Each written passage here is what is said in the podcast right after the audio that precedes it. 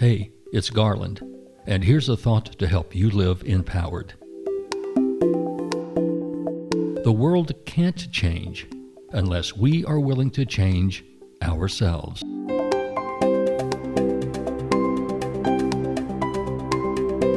Dick Cavett, a former talk show host and columnist, said, It's a rare person who wants to hear what he doesn't want to hear.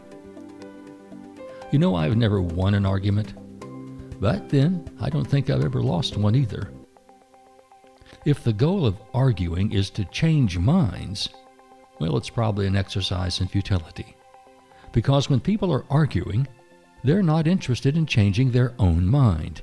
They're only interested in changing their opponent's mind.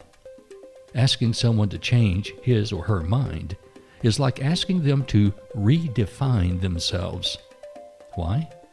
Our personal identity is tied up in our belief system. It defines us.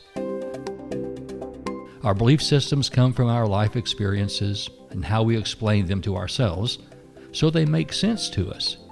Our reality comes from the stories we tell ourselves about what events, ideas, and experiences mean to us and why they matter. Just listen to the way we speak to ourselves about ourselves.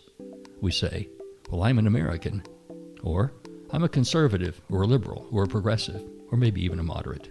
I'm a Christian, and more specifically, a Baptist, or a Methodist, or, well, you name your denomination. Our quest for truth becomes our search for information to validate what we already believe. Our truth is limited to who we believe we are. Therefore, we're just not interested in changing our minds.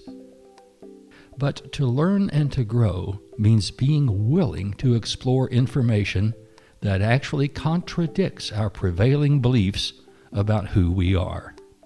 The empowered find strength and flexibility, making judgments derived from critical investigation that helps us to enlighten the mind, that will make us strong in our beliefs without becoming so rigid and inflexible that we cannot evolve, learn, and grow, which is the purpose of changing.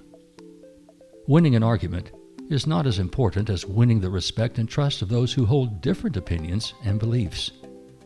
But you will if you can say, I'm open minded. I am willing to listen and to learn.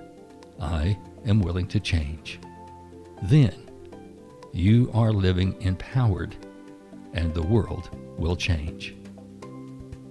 I'm Garland McWaters, and I encourage you to live today empowered, encourage the spirit, enliven the heart, enlighten the mind, and enlarge the expectations of living in yourself and in others.